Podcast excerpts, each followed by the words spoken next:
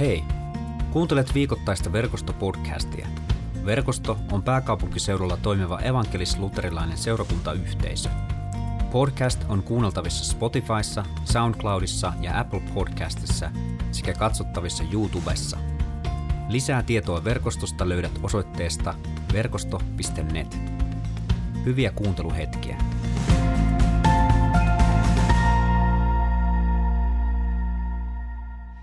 Eli, tuota, tämän päivän evankeliumi on Johanneksen evankeliumista luvusta seitsemän ja kuuluu näin. Jeesuksen sanat kuultua jotkut väkijoukosta sanoivat, hän on tosiaan profeetta. Toiset sanoivat, hän on Kristus, jotkut kuitenkin epäivät, ei kai Kristus Galileasta tule. Pyhissä kirjoituksissaan sanotaan, että hän syntyy Daavidin sukuun Betlehemin kylässä. Sehän on Daavidin kotipaikka. Näin väkijoukko repisi kahteen leiriin Jeesuksen takia – Jotkut halusivat ottaa hänet kiinni, mutta kukaan ei kuitenkaan käynyt häneen käsiksi. Vartijat palasivat ylipappien ja fariseusten luokse. Nämä kysyvät heitä, miksi ette tuoneet sitä miestä? Vartijat vastasivat, kukaan ihminen ei ole koskaan puhunut niin kuin hän. Eikä hän onnistunut huijaamaan teitäkin, kysyvät fariseukset. Onko kukaan johteista tai fariseuksista koskaan uskonut häntä? Kirous tuolle laumalle, joka ei tunne lakia. Yksi keskustelijoista oli Nikodemus, joka oli aiemmin käynyt tapaamassa Jeesusta. Nyt hän sanoi, ei kai meidän lakimme mukaan ketään voida tuomita ennen kuin häntä on kuultu. Ennen tuomitsemista on selvitettä, mitä syytetty on tehnyt. Muut vastasivat hänelle, että kai sinäkin ole Galileasta. Ota asioista selvää, niin ymmärrät, ettei Galileasta tule profeettaa. Kaikki lähtivät kotiinsa. Täytyy sanoa, että kun eka kerran luki tämän päivän evankeliumitekstin, niin tuota, jotenkin vähän tuli semmoinen olo, että siinä on niin sitä sun tätä, sinne sun tänne, mutta sitten siinä ei ole niin mitään. Ja, ja tuota, että se on joku väli, välipala jostakin, mutta, mutta tuota, ei, ei mitään kokonaisuutta. Mutta tämän päivän aihe, usko ja epäusko, nivoo tuon evankeliumin yhteen kyllä hyvällä tavalla. Ja siinähän on keskustelu siitä, mikä on meidän ja jokaisen ihmisen pohdittava elämänsä aikana, että olenko minä siellä uskon puolella vai epäuskon puolella. Ja, ja tietysti meistä jokainen käy tämmöistä taistelua varmasti elämässä niin kuin aika monta kertaa.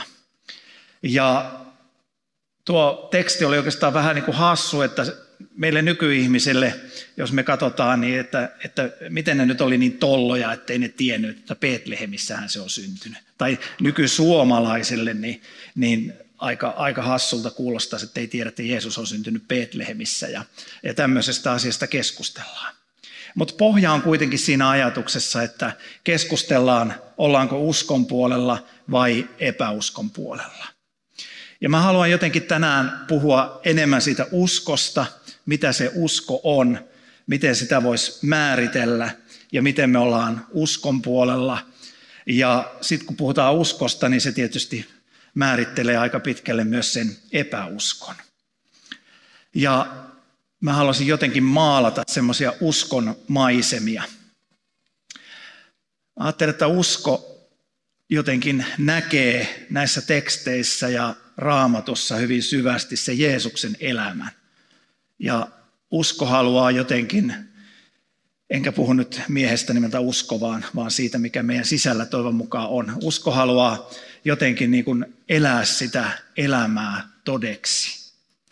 Se on uskon semmoinen syvä halu. Ja jos ajattelee, että mikä on sitten epäuskon semmoinen ehkä tunnusmerkki meidän uskon elämässä, niin, niin se on juuri tuommoinen halu mennä takaisin sukuluetteloihin ja, ja pieniin nyansseihin ja, ja helposti hukuttautua sinne, missä sitten ei enää näy sitä Jeesuksen elämää ja mitä, mitä Jeesus todellisuudessa on. Ja uskon maisemaan ennen kaikkea myös se, että me ollaan Jumalan kuvia. Että kuvaksemme kaltaiseksemme Meidät on luotu ja me ollaan, ollaan Jumalan kuvia. Ja usko näkee jotenkin sen, että me ollaan, ollaan niin kuin syvimmiltään Jumalan kuvia.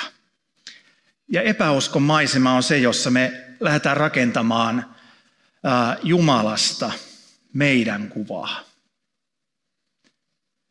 Tehdään sellainen Jumala, joka on meille mieluisa, mikä on meille hyvä.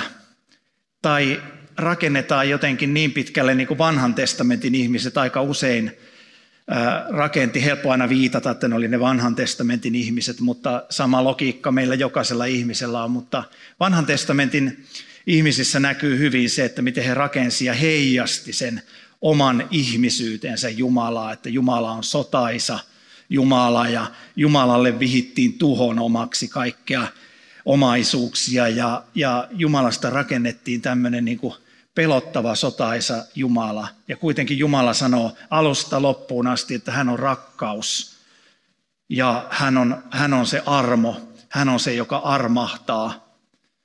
Mutta epäusko on jotenkin semmoinen, joka rakentaa Jumalasta sellaisen, joka on niin kuin mieluisa meille ja sopii meidän sisäisen maailman kanssa yhteen.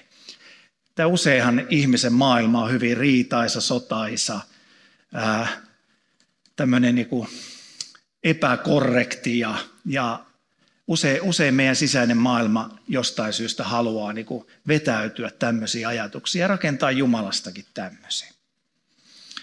Mutta mikä, mikä määrittelee uskoa eniten, ää, niin on yksi, yksi lause, joka on toistettu kymmeniä kymmeniä kertoja ja joka tullaan toistamaan kymmeniä kymmeniä kertoja. Ja aina kun puhutaan raamatusta, niin se tullaan, tullaan varmasti toistamaan, mutta, mutta samalla se määrittelee uskoa hyvin vahvasti ja se on rakkauden kaksoiskäsky. Ja Mä tiedän, että jotenkin rakkauden kaksoiskäskystä on varmaan niin kuin puhuttu kyllästymiseen asti, mutta se on kuitenkin sitä ydintä.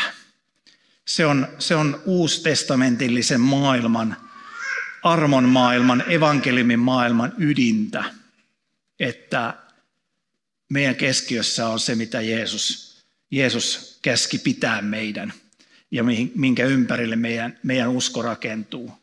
Eli se, että rakastaa Jumalaa yli kaiken ja lähimmäistäsi niin kuin itseäsi.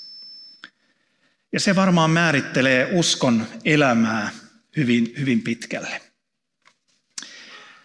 No miten me määritellään sitten itseämme kristittyinä tai yleensä ihmisinä, niin se, joka meitä määrittää, on tietysti se, että minkälainen identiteetti meillä on ja minkälainen, minkälaisia me ollaan ihmisenä ja minkälainen itsetunto meillä on. Suomalaisistahan sanotaan, että meillä on aika huono itsetunto, eli miten me ymmärrämme itsemme ja mehän tykätään vertailla toisia, toisiin itseämme ja, ja, ja tuota, ottaa tämmöisiä vertailukohtia, että, että tuota, se on aina parempi kuin minä ja, ja niin poispäin. Mutta, mutta itsetunto sinänsä määrittelee meitä ihmisenä ja myös määrittelee helposti niin kuin sitä uskoa, minkälainen meidän usko on. Ja jos itsetunto jaetaan se, miten me ymmärrämme itsemme tai miten me hahmotamme itsemme tai mihin me laitamme, minkälaiselle paikalle me itsemme laitan, niin, laitan tuota, niin se määritetään oikeastaan kahdella tavalla. On annettua tai ansaittua itsetuntoa. Ja nämä määrittelee tietysti meitä ihmisenä ja me helposti näillä kahdella määritellään itsemme johonkin tiettyyn paikkaan, mutta samalla helposti määritellään myös uskomme. Mä on, on tuota, niin kuin monet tietää, niin tuota syvältä pimeästä Pohjanmaalta kotosi pienestä kylästä, jossa tuota on, on kymmeniä puukkotehtaita edelleen. Siellä on tykätty tökkiä ihmisiä erilaisilla teräaseilla ja harrastaa sitä. Ja, ja Ilkka on itse asiassa siitä naapuripitäjästä kotoisin, joka on nykyään sama, sama, samaa paikkakuntaa. Mutta, mutta tota, jotenkin mä että siellä ja varmasti yleisesti Suomessa ja varmaan se on myös monen sukupolven kokemus semmoinen, että me ollaan niin kuin asemoitu itsemme tämän ansaitsemisen. Miten ansaita itsetunto? Et kulttuurin ei ole kuulunut se, että olisi kehuttu tai, tai sanottu, että minä rakastan sinua. Ja Me, meistä on rakennettu jotenkin tämmöisiä, että me ollaan koko elämämme tämmöisiä ansaintapuolella tai vaatimassa tai velkomassa jotakin. Se on hirveän vahva, vahva ominaisuus monella. Mä oon itse yrittänyt lapsille maalata sitä maisemaa, että niillä olisi annettua itsetuntoa elämässään enemmän. Mä en tiedä, kuinka hyvin mä oon siinä onnistunut. Niistä varmaan osa katsoo tätä, tätä onlineissa. Voitte kertoa sitten kotona, mikä, mikä on tilanne, miten olen onnistunut. Mutta kertokaa vasta aamulla, ettei mene yöpilalle. Äh, mutta tota, koittanut sitä, että olisi sitä annettua itsetuntoa. Eli, eli ää, moni tuntee semmoisen henkilön kuin Saara Kinnusen, niin hän, hän joskus, hän on kirjoittanut paljon kasvatuksesta ja lapsista ja aikuisista ja äideistä ja isistä kirjoja, niin hän, hän sanoi, että lapsille pitäisi sanoa, että done. Sä oot hyvä, sä oot rakastettu. Ja vaikka vähän menisi pieleen joku asia, niin silti tuota, sä oot rakas, sä oot arvokas. Aina ei voi onnistua, mutta, mutta se, ei, se ei johdu siitä, että mitä sä oot tehnyt tai jättänyt tekemättä. Sä oot silti, silti rakas lapsi. Sä oot rakastettu. Ja sitä kautta syntyy se annettu itsetunto ihmiselle.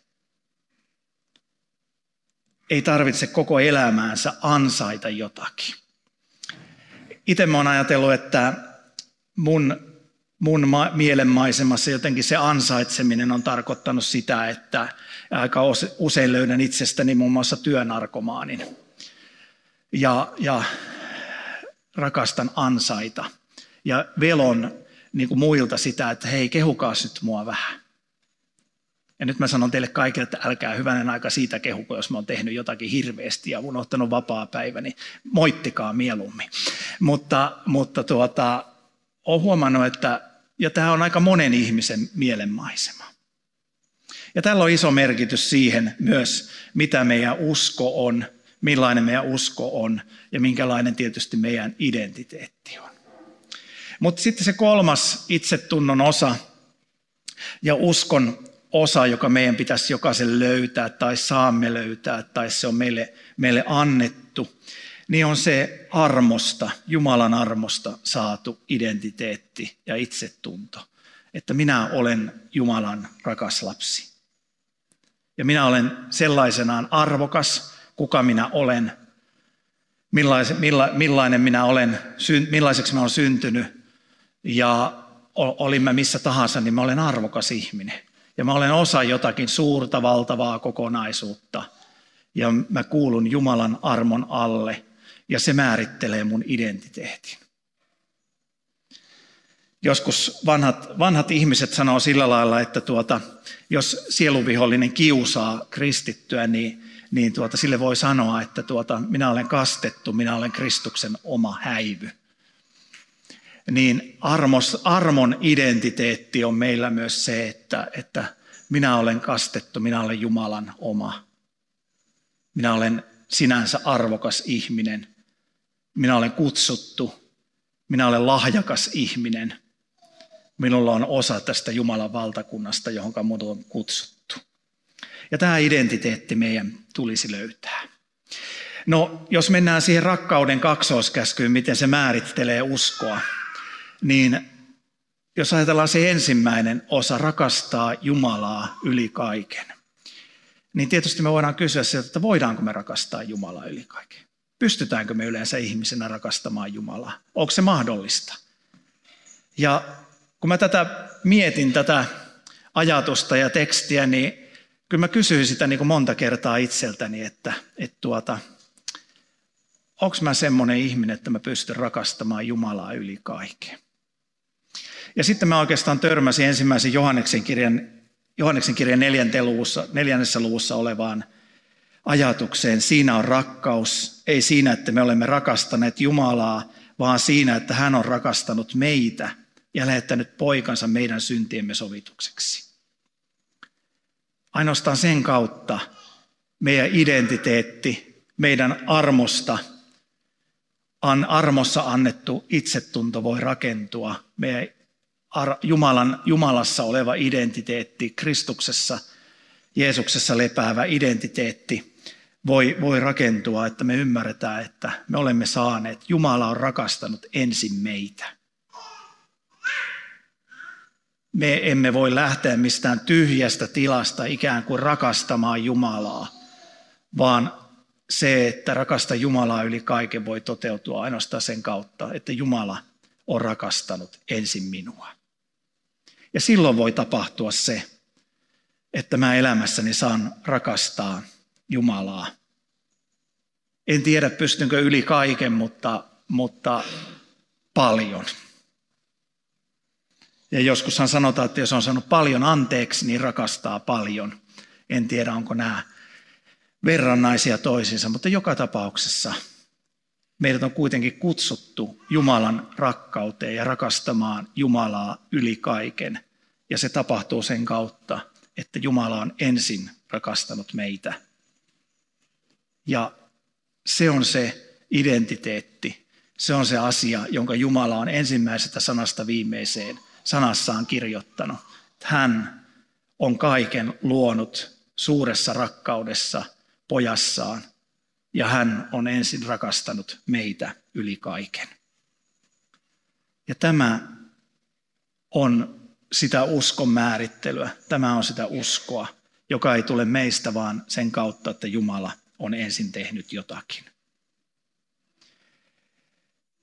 No jos me tälle pohjalle ruvetaan rakentamaan sitten sitä pilkun jälkeistä elämää. Eli rakasta Jumalaa yli kaiken, pilkku, lähimmäistäsi niin kuin itseäsi.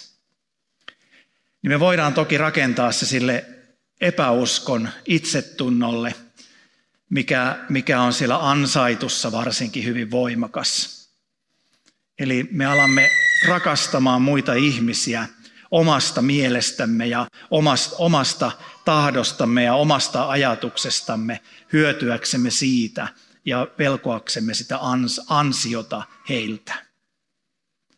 Ja silloin me ajetaan itsemme todennäköisesti aivan täydelliseen umpikujaan se, jos meillä on hyvä, hyvä annettu itsetunto ihmisenä, niin, niin äh, silloin me saatetaan onnistua siinä ainakin jollakin lailla hyvin, hyvin näyttävästi.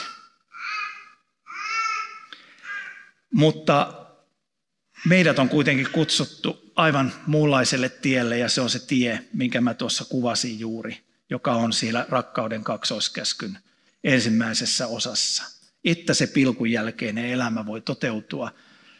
Ensinnäkin rakastaa itseään. Koska siinä, vaikka siinä sanotaan, että lähimmäistä niin kuin itseäsi, niin mä ajattelen, että se seuraava seuraamus siitä, että me rakastetaan Jumalaa, on se, että me rakastetaan itseämme. Ja kun me nähdään itsemme tällaisena ihmisenä, jonkalaiseksi Jumala on meidät luonut ja jonkalaiseksi Jumala haluaa meidät kasvattaa, niin me löydetään se armo, Jumalan armo. Ja ensimmäiseksi meidän tulee armahtaa itseämme.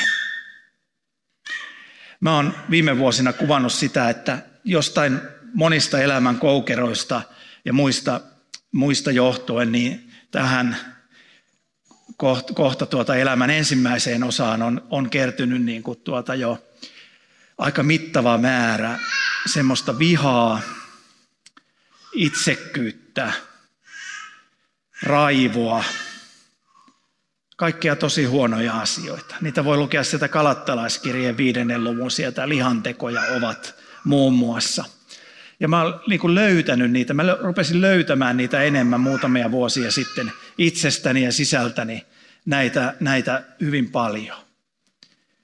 Ja mä oon tosi iloinen, että mä tänä päivänä olen pystynyt ja saanut Jumalan armosta armahtaa itseäni. Ja, ja niin kuin jättää sen vihan ja sen, sen raivon ja semmoisen ajatuksen, että, että kun joku tulee mua vastaan, niin mä jotenkin tulee semmoinen ajatus, että mä määrittelen tätä ihmistä. Ja mä oon huomannut, että sen kautta on paljon helpompi elää. Ja mä luulen, että se on sitä Jumalan armoa, että mä rakastan itseäni niin paljon, koska Jumala on mua rakastanut ensin niin paljon, että mä voin hyljätä sisimmästäni tämmöisiä asioita, käsitellä, viedä ne Jumalan eteen ja jättää siihen. Ja Jumala unohtaa ne. Ja pikkuhiljaa niitä häipyy mun sisältäni pois. Ja mä saan elää niin kuin vapaana ihmisenä. Jos mä haluan rakastaa itseäni, niin kaikista parasta rakkautta on se, että mä saan olla vapaa. Että ihminen on luotu vapaaksi ja nimenomaan vapaaksi tällaisista asioista, mitä mä äsken kuvasin. Ja se vapautus on ainoastaan mahdollista, että Jumala, Jumala vapauttaa meidät. Ja sitä kautta me voidaan lähteä rakastamaan muita ihmisiä. Sitä kautta meidän usko voi rakentua sellaiseksi, että se ikään kuin automaattisesti lähtee palvelemaan ja rakastamaan muita ihmisiä tässä maailmassa. Raamatun yksi totuus on semmoinen, tai raamatun yksi sana on semmoinen, että, että sitä suu puhuu, mitä sydän on täynnä. Ja jos sydän on täynnä vihaa, ja usein se viha on sellaista, että vaikka se purkautuu ulospäin toisiin ihmisiin, niin se on vihaa itseä, omaa itseänsä kohtaan. Ja se on pelkoa, ja sen pelon herättää toiset ihmiset hyvin helposti, koska he eivät ole ihan samanlaisia kuin minä. Niissä on jotain pelottavaa. Ja silloin, silloin kun se viha purskahtaa ulos sieltä, niin se on, se on juuri sitä pelkoa, joka on sydämessä, ja sitä suu sitten puhuu.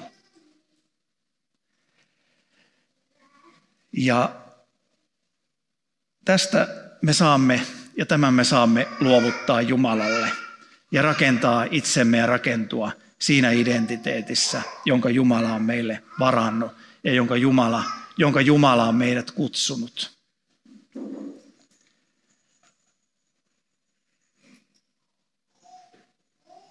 Se on jotain käsittämätöntä. Ja mä en tiedä, että onko meissä länsimaisissa ensimmäisen maailman ihmisissä joku vika, että me on niin hirveän vaikea tajuta tätä. Meillä on maailmassa niin valtavasti ja niin paljon asioita, että on hirveän vaikea tajuta sitä, että mitä Jumala todella on tehnyt. Että hän on tehnyt kaiken. Ja se pohjimmiltansa riittää meille. Ja se on vielä lahjoitettu meille. Ja se saa olla sitä armosta saatua itse tuntoa ja identiteettiä, josta sitten kaikki ne pilkun jälkeiset asiat lähtee rakentumaan. Mä ajattelen, että uskon maailma on jotakin tämmöistä. Se, mikä on sitten sitä epäuskon maailmaa, niin se on jotain vastakkaista.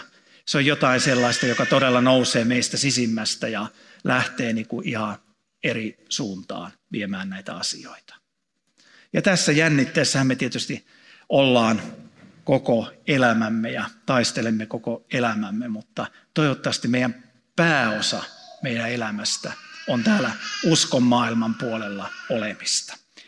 Rukoillaan yhdessä. Jeesus, sä näet, että synti on tänäänkin tässä tilassa ja meissä kaikissa sydämen eroa Jumalasta. Meillä on jokaisella niitä epäuskon alueita ja niitä alueita, joita kutsutaan synniksi, jotka erottaa meidän sydämet siitä identiteetistä, siitä rakkaudesta, siitä armosta, siitä kokonaisuudesta, jota me kutsumme Jumalan valtakunnaksi. Ja me Herra saadaan tuoda tänäänkin sisimmästämme niitä sinun eteesi ja jättää sinun eteesi. Ja pyytää, että Herra armahda meitä. Me saadaan huutaa tänään, että minä uskon auta minua epäuskossani. Armahda minua. Anna minun syntini anteeksi. Kaikki se, mitä sisimpäni epäuskoinen sydän on tuottanut tähän maailmaan, ympäristöön, lähimmäisiin. Ja miten se on tuottanut surua sinun valtakunnalle.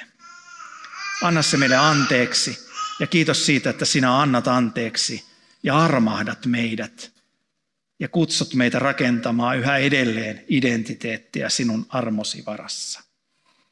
Ja sinä olet sanonut, että olet rakastanut tätä maailmaa niin paljon, että olet antanut ainoan poikasi Jeesuksen Kristuksen tähän maailmaan, niin että ei meidän yhdenkään tarvitse epäuskoisen sydämen, epäuskon vuoksi sortua ja lähteä lopullisesti tekemään matkaa väärään suuntaan. Sen sinä haluat tänään meille vakuuttaa ja antaa meidän syntimme anteeksi ja lähettää meidät tänäänkin ehtoollispöydästä rakastamaan tätä maailmaa ja rakastamaan itseämme ja sinua yli kaiken. Siksi julistan, että rakas ystävä, sinun syntisi on annettu anteeksi isän ja pojan ja pyhän hengen nimeen. Ja vielä me rukoilemme, täytä meidät pyhällä hengelläsi, täytä meidät voimallasi, täytä meidät viisaudellasi. Täytä meidät hengelläsi niin, että me olemme sinun täyteyttäsi täynnä ja saamme sen varassa rakentaa elämäämme kohti iankaikkista taivasta, kohti sitä paikkaa, jossa me ylistämme koko elämämme sinua. Kiitos siitä, että sinä olet kutsunut meille tämän tähän ja tämä kuuluu meille kaikille. Amen. Kiitos kun kuuntelit verkostopodcastia. Seuraa verkostoa somessa ja osallistu verkoston online Jumalan palvelukseen. Suorana sunnuntaisin kello 17.00 osoitteessa verkosto.net.